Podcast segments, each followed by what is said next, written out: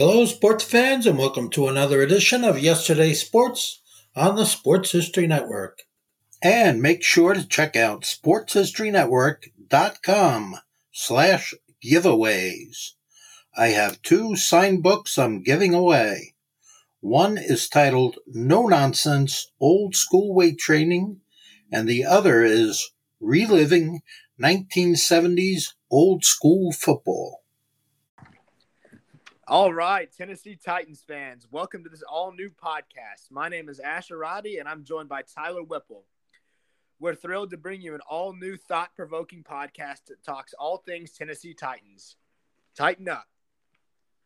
said before, I'm joined by my good friend Tyler Whipple here, and uh, you know this is going to be a regular regular podcast. It's going to be me and him, and we might get some guests in here. But first, uh, let me let me uh, introduce Tyler here, and uh, Tyler, let's start off. Um, you know, how long you been a Titans fan, man?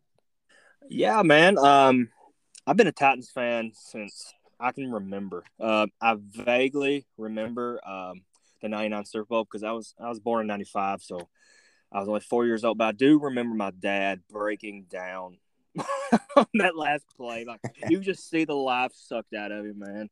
And I've I've been just and my dad brought me up as a, an avid Tennessee fan. You know, I'm from North Alabama, and everybody always asks me, "How are you such a big Tennessee sports fan?" It's because of my dad, and um, they're from about an hour from Nashville, so I've got some strong roots up there, man. I love this team, and um, yeah, I've been a fan since since I can remember. Absolutely, man. I feel that 100%. So, what was your favorite memory, or what is your favorite memory of this beautiful Tennessee Titans team? This franchise has been through a lot of up and downs, and um, we may have been on the best up in the last 15, 20 years. I mean, we've only been around for 20 years, but this this may be the best roster of players we've had. I want to go back and say when we started off 10 and 0 with Kerry Collins, uh, I was so Ooh. hyped about that team, man. The Chris Johnson and the LenDale White, the smash and dash. I want to say that, but uh, my favorite Titans memory has to be the pick six to finish Tom Brady's career from Logan Ryan. I don't know if I've ever been more ecstatic at a time to be a fan of any team. And the, my Braves just won the World Series, but that wild card game against the Patriots, the fin- the kill we killed the Patriots dynasty. We absolutely the Tennessee Titans killed the Patriot dynasty. That has to be that has to be my favorite memory. That's a damn good one. Oh man, what a time. Uh all right, all right. Um favorite Titans player of all time. You know, this is a really tough one. Um, we was talking about the segment we was going to do, like I don't know, five minutes ago that we we come up with this idea and I really didn't put a lot of thought of it into it then. but you know, I hate to I hate to have the recency bias because we've had so many good players in this franchise, and they've been they've had to put up a lot of ineptitude and a lot of chaos. But um, my favorite Tennessee Titans player, and this might sound you know, I don't know, uh, basic, but it's gonna be it's gonna be Derrick Henry. You know, he's changed this franchise. He's the hardest worker on uh, the team. He, um, you know, he. I think we take him for granted a lot for the last two or three years. Now seeing him without this time, this team without him, it just doesn't feel right. You know, at times. But I'm still a diehard Titans fan. But Derrick Henry, the best running back of his generation, has to be my favorite player. Man, that is yeah, that's some good stuff right there. Well, um, actually, enough about me though, bud. Um, let's get into you. Um, you're you're based out of North Alabama as well, right? So yeah, absolutely.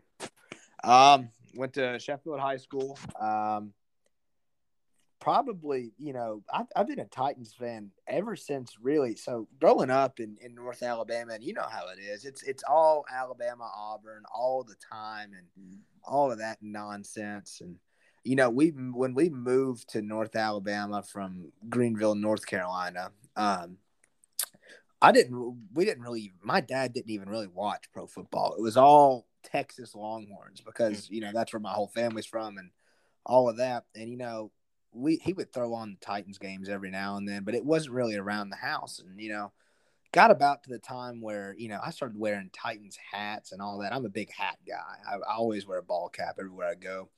Um, but but man, ever since really when it really, really, really took off was when Vince Young was drafted to the Tennessee Titans. Yeah, makes Uh, sense. yeah, I mean, it just it tied everything in there. We started going to a just absolute crap ton of games. I mean, I remember one of my happiest, you know, leading into the, you know, favorite memories of the team.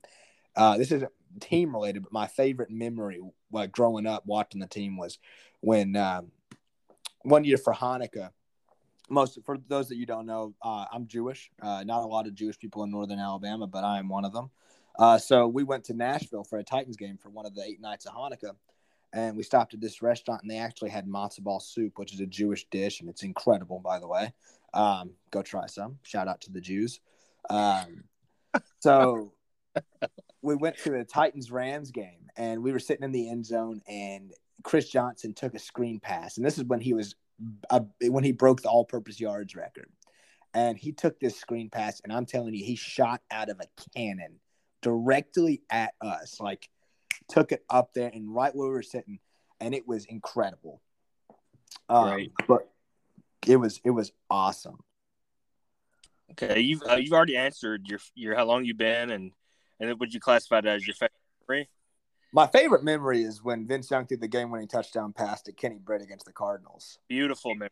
Two minute drive from the one yard line, I think it was. 99 yards. Beautiful. Our power went out in our house, so we got all got in the car and started listening to the game on Mike Keith oh, on, on the radio. awesome, awesome. Yeah, that was a that's a great one. Um, you, you threw that that Texas Longhorn uh, Vince Young stuff in there too with that. That's good. Yeah. Um, okay, so you've answered that. That's great memories. And you've been there. I mean, VY was there. What he got drafted in what? Oh six. 06. Favorite. 15? favorite my favorite Titan of all time is Michael Griffin. Man, I mean, he was a part of that elite Tennessee Titans defense with Cortland Finnegan, and that's oh god, that secondary was just incredible. Two all Uh, pros. Yeah, exactly, exactly. And man, that was a that was a heck of a time to be, you know, a Tennessee Titans fan. Um, I actually have one of his gloves. He threw it to us after a game. It was actually really, he had some big hands, man. Oh yeah, I, I can imagine. He was a big dude. He was a big range safety. Michael Griffin, you know, um, that he he did teared off. I mean, him and Vince Young kind of had the same career, in my opinion. Michael Griffin probably had a little better, but they they both was pretty elite there for a few years, and then kind of just tapered off. But Yeah. yeah, he's a really good Titan. You know, he was all, one and only Titan. He never got signed with anybody else. I don't believe. I think he bounced to Carolina for a minute, but then he just quit. He I think he retired. But yeah, he was he was great. I mean, they didn't resign, they didn't renew his contract, and then he went and you know just signed with Carolina, and that that literally broke my heart when they didn't resign him. I was so frustrated. Yeah, it, that was a tough time. That that that was kind of the demise of that team too when start some of those players started leaving. But Yeah, exactly. When Jeff Fisher left, you know that you know kind a lot of people, a lot of the players love Jeff Fisher. Mike Munchak, ugh. Yeah. Oh God. golly, so many mics. Yeah, we but we finally the third time's a charm. So That's right. God, we got a good one now. now the intros are over uh, and you know a little more about me and Asher. Um, let's talk about that absolute beatdown in Los Angeles in quote unquote Rams house. A little more like the Titans house to me. What do you think, actually? I mean, I'm telling you, we went in there and we just hit them in the mouth. It looked like a Tyson uppercut the way our defense played. I mean, they made him look like, I mean, golly, Jeffrey Simmons, man. Can't Jeff Simmons. big Jeff animal. is a monster. I it, it, I guess, dude, the thing that the thing that just blows my mind, you know, from even just from a short time ago from last year, is our defense's ability to consistently get pressure with the four man base. Right. I'm- last year it wasn't a complete weakness on this team, and this year it's turned into our probably our biggest strength on the whole, entire football team. Uh, I, I think without a doubt it is. I mean, I like to call you know, th- that four. I mean, those four Music City monsters. I like to call them of, you know, Bud Dupree, Jeffrey Simmons, Harold Landry, and how about Denico Autry? What a signing from J. Rob. Yeah, it was the most underrated signing maybe of the whole off season. I know a lot of D line don't get a lot of um, national attention players. Um, However, Denico Autry has made a complete impact on this team because you can't double team Harold Landry anymore. You can't double team Jeffrey Simmons. And you know, another signing that a lot of people wasn't happy with because of the production of but Bud Dupree is a kind of guy that you want on your roster. You know, he, he makes everybody around him better. He plays hard, and um, you can see that on the field now. I mean, I, I, I could not agree more with you. I mean, and the, the crazy thing about Bud Dupree is he tore his ACL not even a full year ago. I mean, he, he's just getting back better and better the healthier and healthier he gets. It's just, and we're seeing we're seeing it happen right before us. It's it's it's really really just you know kind of just so aesthetically pleasing to see this defense gelling at Beautiful. the right time. It's it's incredible. And we want to keep giving credit to this D line. You know, um, it really helps the back four. And when Kevin Byard doesn't have to have all the pressure of he can just play ball. You know, he can just use his instincts to go get the ball because he don't have to worry about, you know, having to cover seconds like he had to last year. He is the best safety in the league, and there's nobody that can tell me any different on that. It's it's hands down. He it's it's it's night and day. He, he is just overall by far the best safety in the league, and and I think you know uh, everybody gives all of this this hype on on, uh, on you know Jamal Adams. Jamal Adams is a complete liability in coverage. Complete he's liability. he's a linebacker playing safety. We all, you know we all know that. Yeah, and then I guess maybe it would be Minkah Fitzpatrick second. I mean that, but Byard is just it, it's it's his it's his to lose. But Minkah is more safety, right? Uh, he's going to be in the the in the run game more anyway. Like Jamal Adams, the same, but neither one of those have the ball skills that KB does, the mayor of Murfreesboro. The play, the the pick six he had on Matt Stafford may have been the best defensive play of the entire season. Like he wasn't, he's supposed to be playing that buzz coverage, which they play in the, the middle, uh, in the hash there, you know, five to 10 yards down the field. And he just read Stafford's eyes all the way, went over there, shot the gap, picked it off, barely, almost dropped it. Did you see the catch? Yeah. Yeah. It was a hands catch. It was all hands. It was incredible. House. And it was just a beautiful thing. And you love to see it. I love to see my Titans get back to the old school ways, the two tone blue, you know, we've always been defense first in Nashville, and it's kind of changed here since J Rob's been here, but that's how the NFL's going. But it's been a beautiful thing to see our defense dominate and taking care of games for us. Absolutely. I mean, what, what do you think? Do you think, uh, you know, from from last year, obviously, you know, the, the defensive play caller duties were, you know, kept in the shadows from Vrabel for a long time. He wouldn't name a, a coordinator. Do you think this year you know, coming out there and naming one, and then bringing in Jim Schwartz. Uh, you know the impact he's having on Bowen. Do you think that's playing uh, an integral role in this transformative defense that we're seeing this year? Absolutely. Um, that's we just talked about those old school defenses. Like you know, you remember the oh, Kyle Bosches and the Albert Haynesworth, Keith Bull, Mr. Monday Night himself, um, Mario.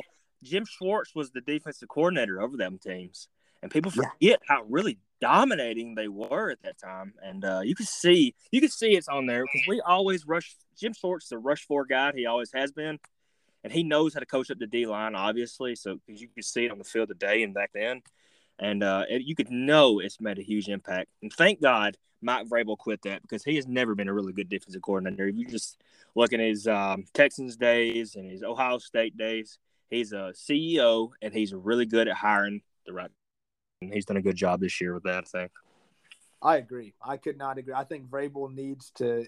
You know, I was a big proponent and, and a believer of, of Vrabel taking a step back and then hiring. You know, delegating some some duties instead of trying to do too much. You know, I feel like a lot of coaches get stuck in this position where they feel like they have to have a hand in every single cookie jar.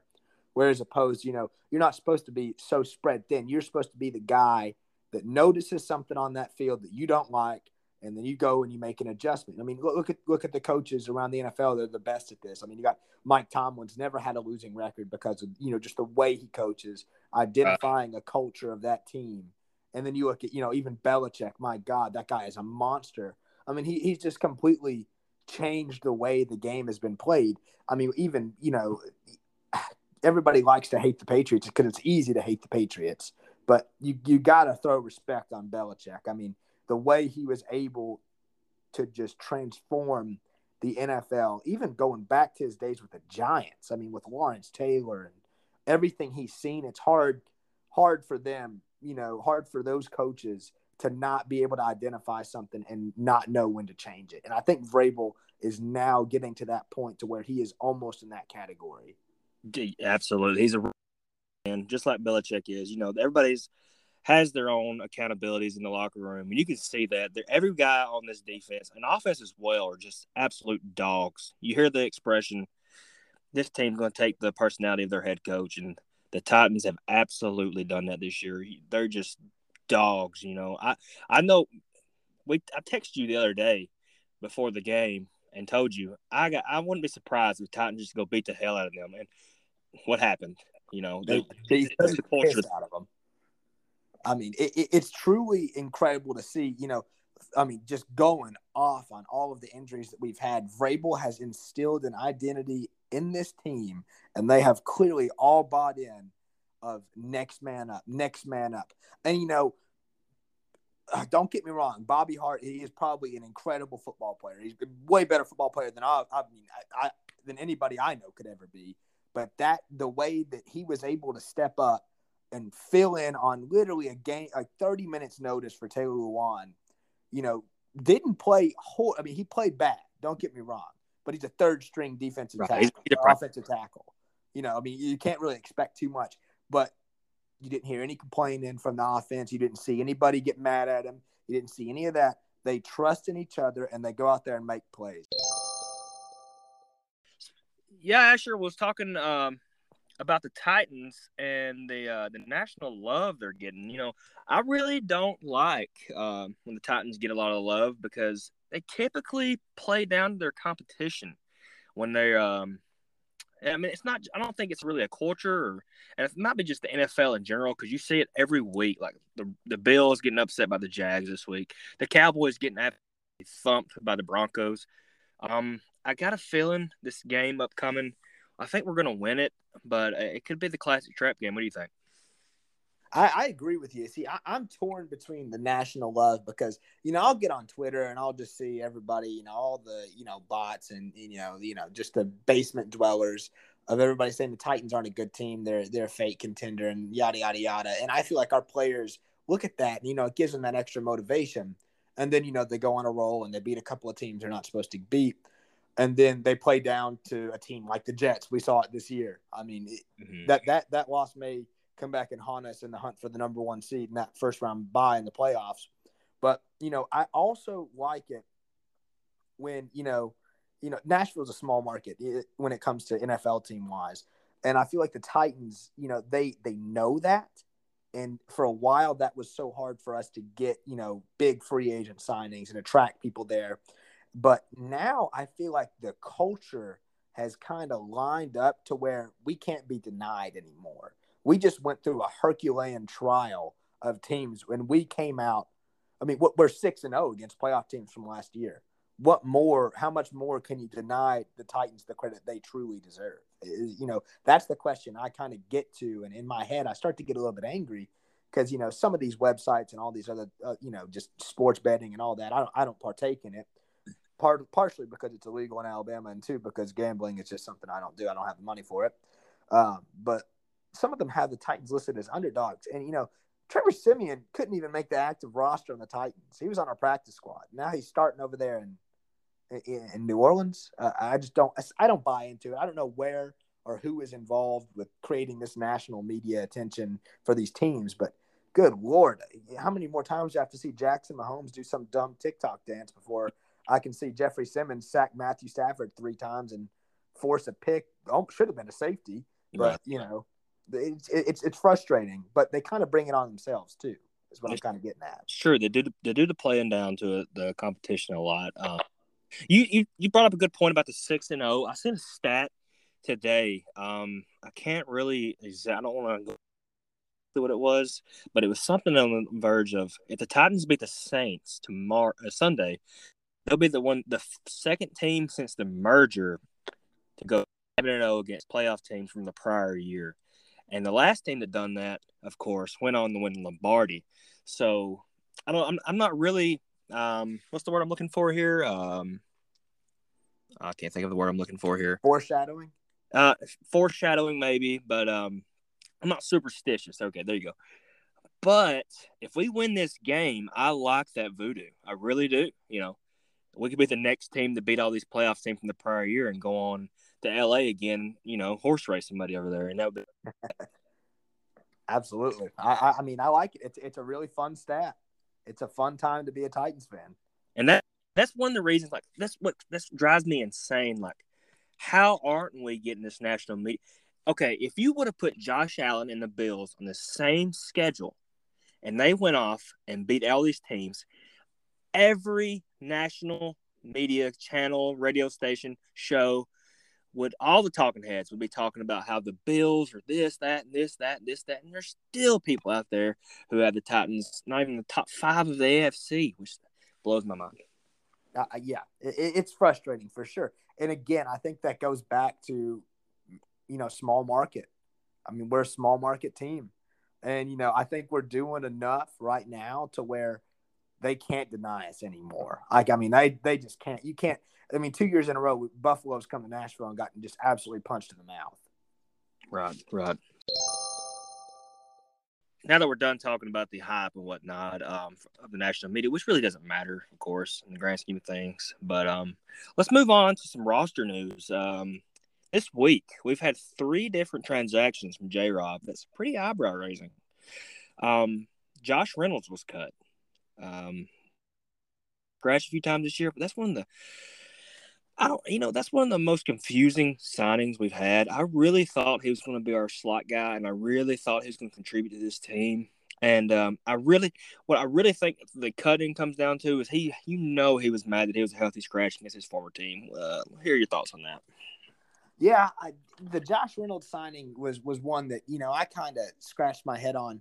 I think what was going on when we signed him was the thought process that you know we weren't really in the hunt for the Julio Jones trade, and I I yeah. feel I feel like you know once those talks started heating up, I feel like Josh kind of knew, okay, I'm not going to be the number two. Um, I'd be lucky to get slot, and also you got to give credit to Westbrook-Ikhine and you mm. know Marcus Johnson. I mean, they came out there and they fought tooth and nail for that spot, and you know he got beat out. He did. Mm, I mean, sure he got beat out. He got outplayed. And, you know, we signed him to be a wide receiver three, and he ended up performing like a wide receiver six or seven. So, so Chester you, Rogers, too. Chester Rogers beat him out for a role. He can't, I mean, Josh Reynolds doesn't play special teams. He doesn't, he, you know, he's not a wide receiver one. He's not, you know, a viable slot receiver, you know, and I, I don't know. I don't know. He, came in banged up. Then he got healthy, and then by that time, the I feel like his job was already taken. Yeah, I mean, I mean, you made a lot of valid points, but a point I wanted to contribute to the show today was it just kind of blows my mind at this point at, at the ineptitude of the Detroit Lions. If you look at their one and two, they're going to try it out there this this this weekend more than likely. Number one wide receiver is going to be Josh Reynolds. Number two is going to be Kalif Raymond. Yeah, is that Man. wild to you?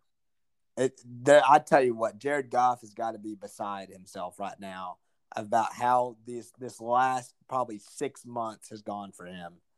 I mean, one minute he's in he's in L.A., very fun place to be, and then the next moment he's in Detroit, one of the biggest hellholes in this country, and, and he's he's got to throw the ball to Kalif Raymond, who you know last time we played the Saints was knocked unconscious on one of the worst no calls I think I've ever seen.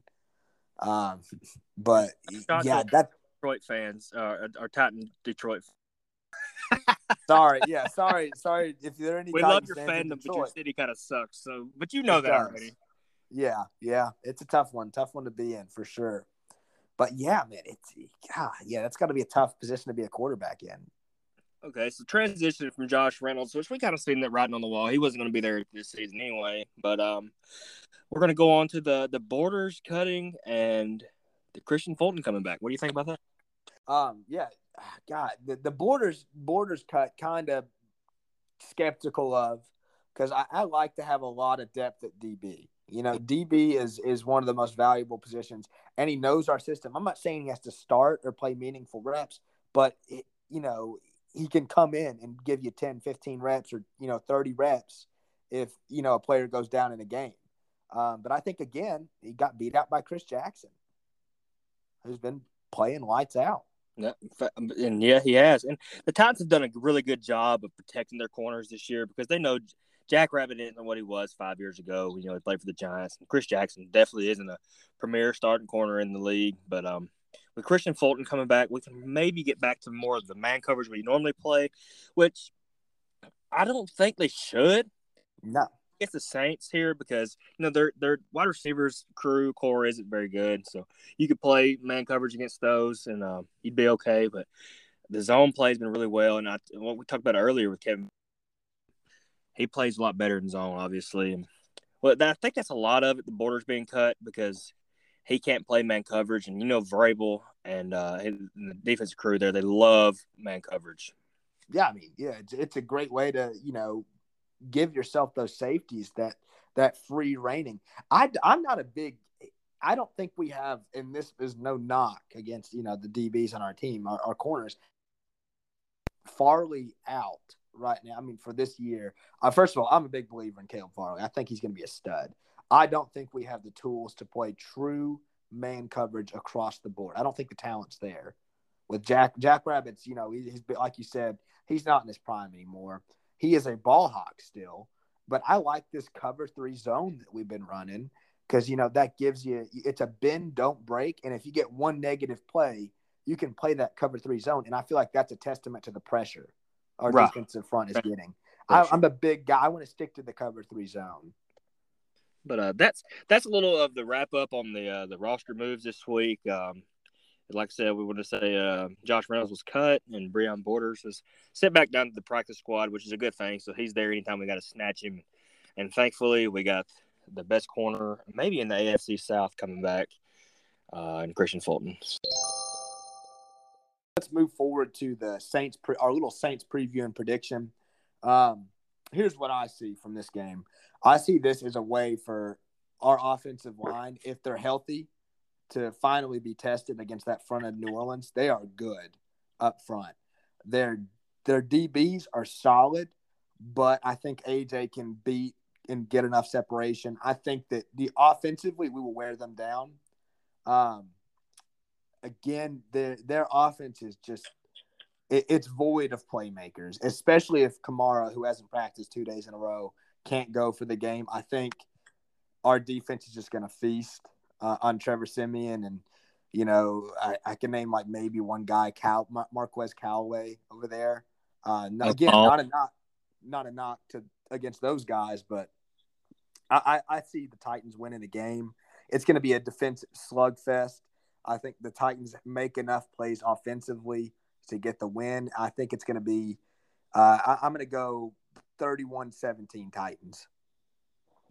Okay. Um, yeah, I mean, I agree with you a lot of points here. Um, this isn't a this isn't a very good matchup for us though. Um, this is that's what I was talking about earlier. It was the trap game here. It kind of feels like the Jets because the Saints have a very good front seven, and the Jets did too and we're without we're without uh, Derrick Henry here, of course, everybody knows. But um, they're the best run stopping defense in NFL per per uh, carry here, and that's a big stat to me because uh, we really struggled to run the ball against the Rams. We only scored what? Um, we really only scored 14 points on offense. If you does if you don't count or um, who was it with the interception? Uh, Stafford David Long. David Long. Yeah. David Long, if he would have got in there, the Titans would only scored seven points um, on offense, and uh, and their run defense is a little the Rams statistically speaking. So um, if our if our running backs aren't ready and our offensive line isn't healthy, this is going to be a tough game for us. It's going to be a lot of Tannehill, and um, you know Tannehill's had the turnover bug this year, which concerns me. And a lot of that is his timer is off because the the horrible was getting in the first few games this year, and you could tell it just threw him off a little. Um, I think we're gonna have to really lean on uh, Julio Jones this week to get open. Anthony Firkser and the guys, and uh, we talked about Julio being back on the injury report. It's kind of it, it's not a good matchup for us, and um, but I think I trust in Tannehill because uh, he may have some rough starts, but the guy has that clutch gene. He's going to nut up when it's time to nut up. You know, that's just what he does. Um, you can't teach it either. You just can't. Yeah. It's not something you can teach. When when the bright lights come on, the guy just makes it happen. I mean, every he's that's his most underrated characteristic. This team, and that and that goes back to what we talked about earlier, the culture. But Ryan Tannehill, if if we're going to have three minutes or two minutes down to go score and win the game, I feel like we're going to, you know, because our I expect it. Yeah, I, ex- I expect it. Right, and so if we're going back to that, I really think it's going to be a low scoring slugfest, and I'm going to go. Um, I'm going to go Titans 21, and I'm going to go Saints 13. Uh, they're going to kick a couple field goals, and, and we're going to, you know, our defense is really good in the red zone this year. So I'm going to think that's going to be the difference. We're going to score touchdowns, and they're not.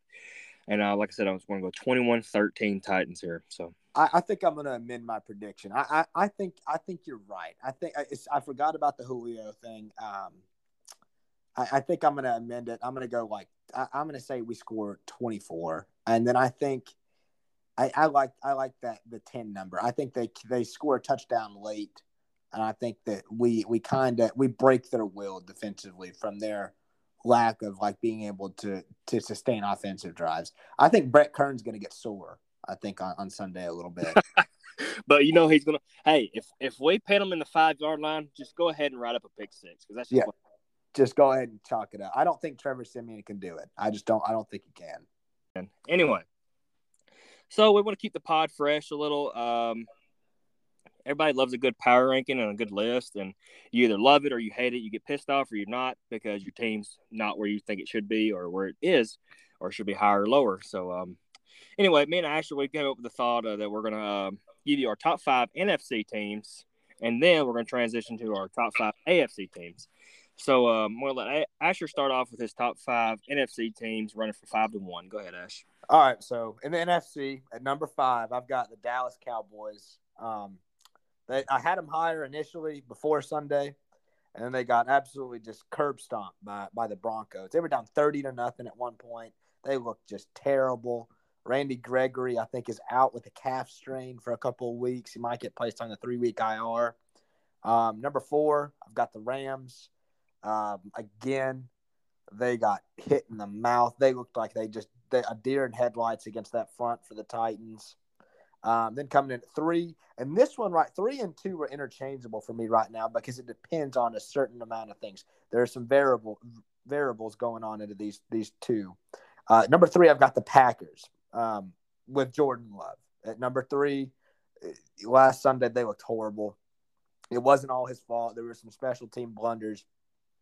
The number two, I got the Bucks with Tom Brady and that just monster squad from from from Toon Squad. Um, but I think you can train those can be flip flop for me if Aaron Rodgers is playing and you know that Davante Adams connection. Then number one, clear cut favorite. I got the Cardinals. I mean, there's nothing more I can say about that. They've just been beating the hell out of everybody. Hmm. It's a good list. So, uh, see, this how these power rankings work. We we had pretty much we had the same five teams. Mine's just in a different order. Um, here's my NFC top five. Uh, at five, I've got the Dallas Cowboys, same as Asher. Um, I had them higher like you did too, but man, I can't ignore a thirty to nothing beatdown in the fourth quarter, and then you score sixteen garbage points. Um, I know Dak was hurt and, and off an injury, but that's that's a bad loss. I mean, I know the yeah. Titans lost to the Jets, but losing that kind of way, it kind of shows the flaws in your roster. Yeah. At uh, number four, I've got the Tampa Bay Buccaneers. Um, I I really like the Bucks. I mean, if this was in the playoffs, I'd probably have the Bucks at one here because you know, of course, they've got the goat and Tom Brady, and um, the only reason I got them so low is because they've got the two losses compared and um, to the other teams here. And uh, number three, I've got the Green Bay Packers. They're going to get Aaron Rodgers back this Sunday. Um, and I kind of shook up on that. I surely should have went uh, Bucks three here, but uh, I like the Packers. Um, they've got some real playmakers, and um, at number two, I've got the the Rams still. I know this is going to be a lot of surprises to people, but with them adding Odell and um, uh, the Rams, they, they can run the football, and I think they went away from the run too much with the Titans. And Sean McVay got a little cute there, trying to throw the ball over the field against the Titans, and it didn't work out for him, obviously.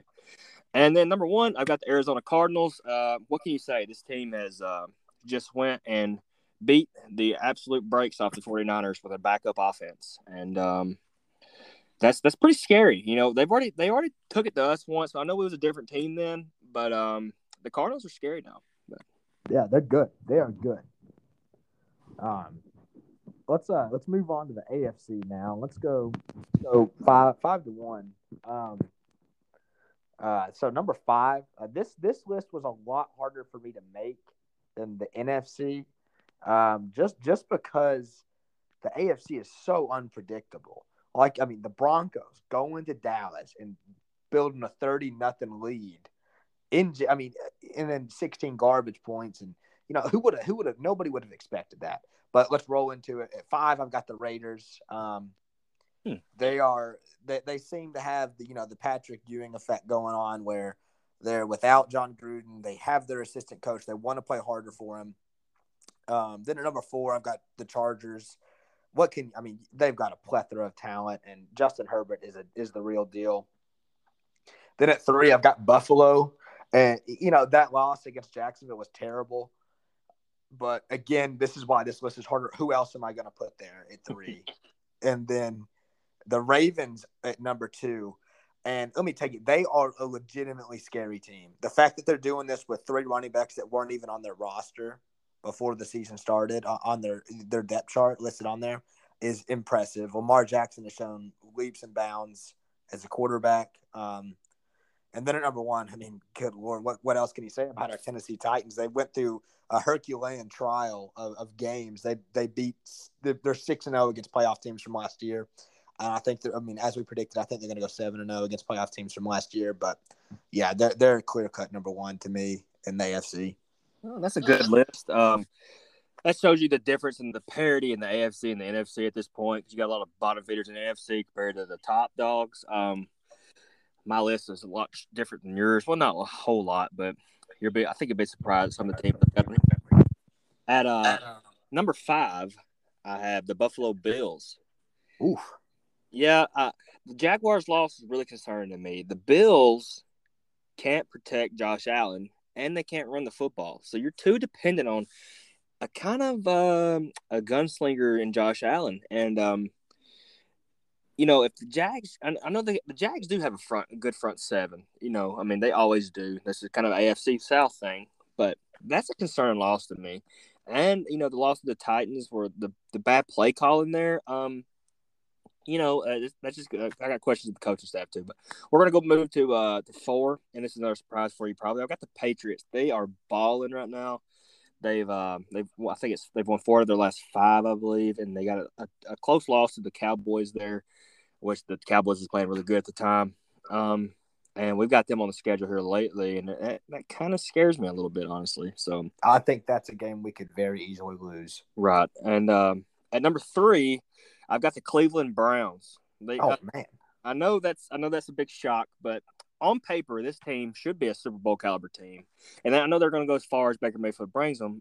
Here's the thing: I think the Browns are a ten time better team with uh, without Odell Beckham Jr. and it, the stats show it. Baker Mayfield is better without him, and the Browns are in general better without him. I think I think they play more free without Odell Beckham Jr. and the system works better. Okay, and then next we're going to move to we have the same number two. We got the Baltimore Ravens. Um, if there is two teams in the NFL that I absolutely despise, hate, can't stand, hope to lose every game, it's the Baltimore Ravens and Indianapolis Colts. God, I hate the Colts. I hate put them here, but you have to give the Ravens respect here a lot. I, have always been a Lamar Jackson def, deflector. I, I never thought he was really a franchise quarterback, but this year he's winning in a different way. You know, the Ravens aren't in the, uh, leading these games, and he's bringing them back. You know, he's putting them on their back this year, and um, it's really scary. Um, I don't want to see the Ravens or the Browns in the playoffs. I'm hoping the Browns get kind of ate up and don't make it because I know the Ravens are going to make the playoffs, but uh, the Ravens are a scary team. And number one, uh, the, we're talking two tone here. So what do you expect? Uh, it's, it, it's the Tennessee Titans. You know, this this team's going to come in there. They're going to slap you around a little bit. You're not going to like it. They're going to, you know, take a dump on your quarterback's chest, and they're usually going to come out with a dub. You know, that's just what we do. We're, we're, we're you know, that's what we do in the two tone blue. So that, that's my list. Yeah, I mean, I think that was a really good list. Very different from mine. I, I didn't even have Buffalo or the Patriots in mind, to be honest with you. But I, I it's just, or not Buffalo, I mean Cleveland. But to be honest with you, uh, Cleveland, man, you brought up a really good point. They are a lot better without Odell than with him. He is a distraction. He's been a distraction his whole career. And one of my buddies texted something interesting earlier today. Shout out Cam Nash. Um, he said, "What if Odell dropped that pass seven years ago?" Me and Asher decided we wanted to play a little Titans trivia here on the pod, and uh, maybe you answer, maybe you can answer these questions, but don't Google it. You know, if when I ask the question before I give the answer, give your honest opinion and say what you think. And uh, maybe you're right, maybe you're wrong. I'm not judging. These are going to be some pretty tough questions. I have no idea what Asher's asking. He has no idea what I'm asking. Um, so this is how it goes. You know, this is a podcast. I could go back and edit it. What I was talking about, you know, but I'm not going to do that. Who, who knows, though, you know. but anyway, um, here is my question for you, Asher Roddy. Who was the day one starter for the Tennessee Titans at quarterback in the 2011 season? Um, man, let me think. 2011. We still had Chris Johnson there. Oh man, 2011. Oh god, day one. I remember we signed Matt Hasselbeck, but I don't know if he was starting or not. I know we drafted Jake Locker that year, and I think we still had Rusty Smith on the roster. I'm going to go Matt Hasselbeck because I think they were trying to mentor young Jake Locker at that time. Yes, sir. You are correct. You good job. Oh, golly. I wasn't expecting that. You, he started the whole season that year. Um, Jake Locker had a, uh, a, a year to sit, and Matt Hasselbeck was our starter that year. I, I believe we went uh, seven and nine or six and ten that year, something like that. Maybe nine. Oh, it was Jeff Fisher, so it's probably nine and seven actually. Uh, yeah, that was a t- that was a stumper. That was that was kind of like that weird period of time to where why did we draft Jake Locker if we're not going to play him?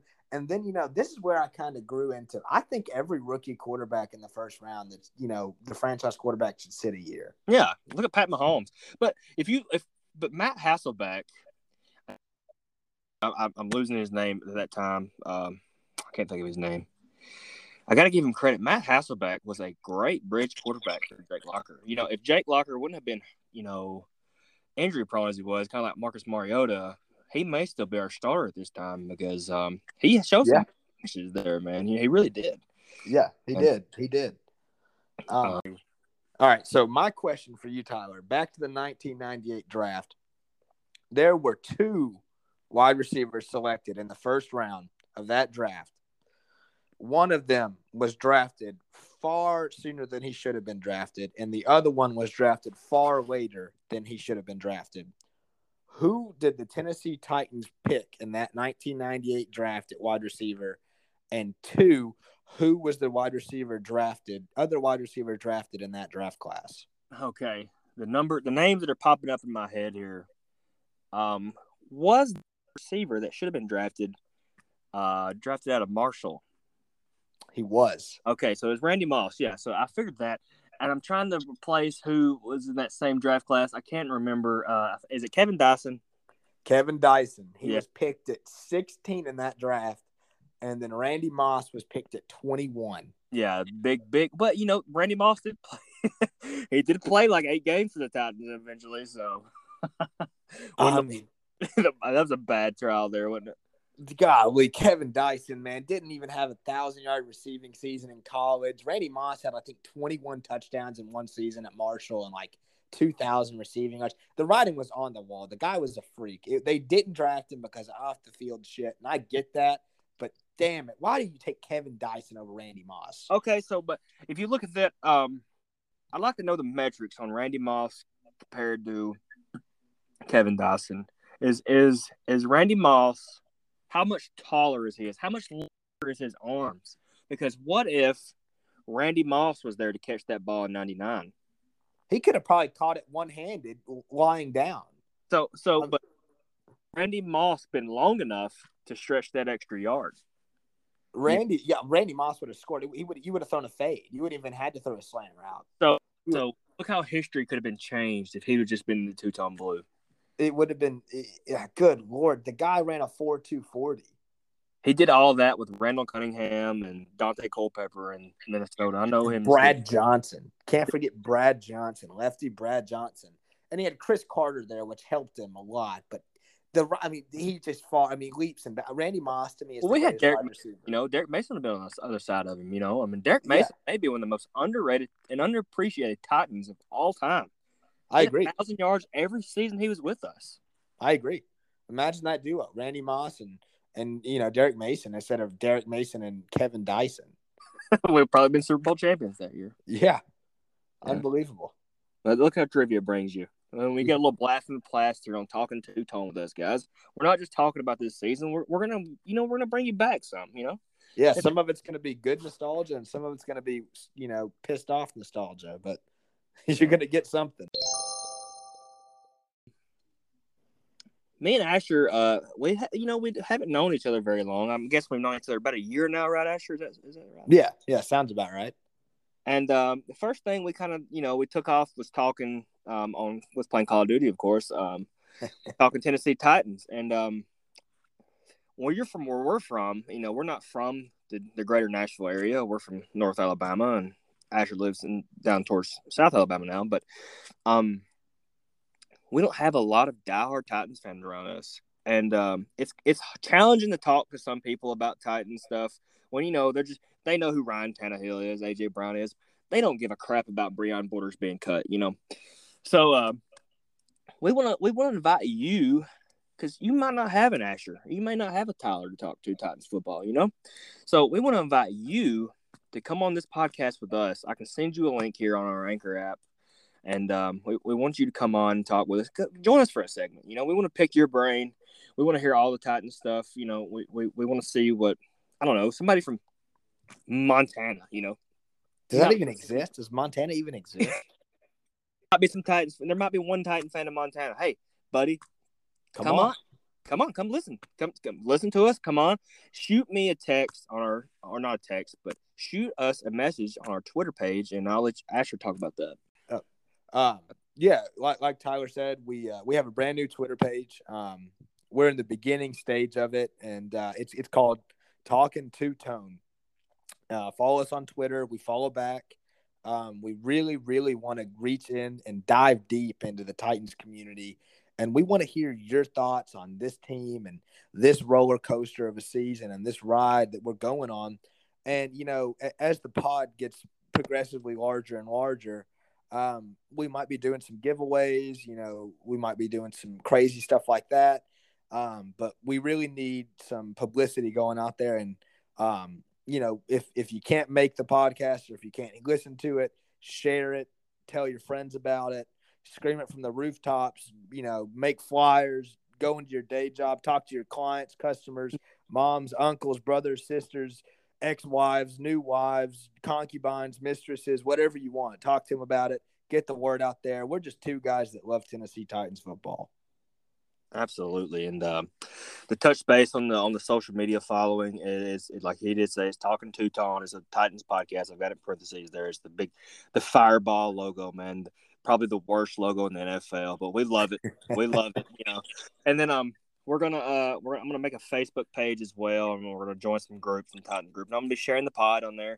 And I really, really, really, really hope you guys like and follow it. And I really want you guys to come in, listen to it with us. We're gonna have guests. Um, I've already got a f- few fans that's want to come on with us. We're gonna we're gonna talk to them too. Um, and we're really excited to do this, man. Uh, me and Asher, we've been we've been talking about this now three days nonstop, and it's kind of surreal that we're actually doing it. And um, I've been wanting to do this a long time. You know, uh, I, if I'm passionate about one thing or two things, it's sports, and the Tennessee Titans are my favorite sports team. Um, and uh, we're really excited, and we want you guys to join. So um, make sure you smash that like button and that follow button. I don't want to sound like a, a douchebag YouTuber, but I want you to do it. You know, so do it, do it. and uh, we're gonna we're gonna close it out with a good old tighten up. Tighten up, baby. Tighten up. Hey there, sports history fan. This is Arnie Chapman, aka the Football History Dude, and I wanted to thank you for stopping by to listen to another episode here on the Sports History Network. Our podcasters are passionate about uncovering and sharing sports stories from yesteryear And if you didn't know it already, we have over 30 shows across the network covering all sorts of sports history topics. In fact, here's a glimpse into one of our awesome podcasts here on the network. Hello, football friends. This is Darren Hayes of the Pigskin Dispatch podcast, and I'd like to invite you to the portal of positive football history, Pigskin Dispatch and pigskindispatch.com. We talk about everything that centers around the game of American football, expert discussions, the origins of the games, the great players, teams, and coaches, and more, and some great guests and insights from experts. We have new episodes three to four times a week, and you can find us on sportshistorynetwork.com, pigskindispatch.com, or your favorite podcast provider. How about that? I bet you're super hyped to go listen to that new podcast, right? Well, to learn about this show and all the other podcasts on the network, head over to sportshistorynetwork.com forward slash podcasts. Again, that's sportshistorynetwork.com forward slash podcasts.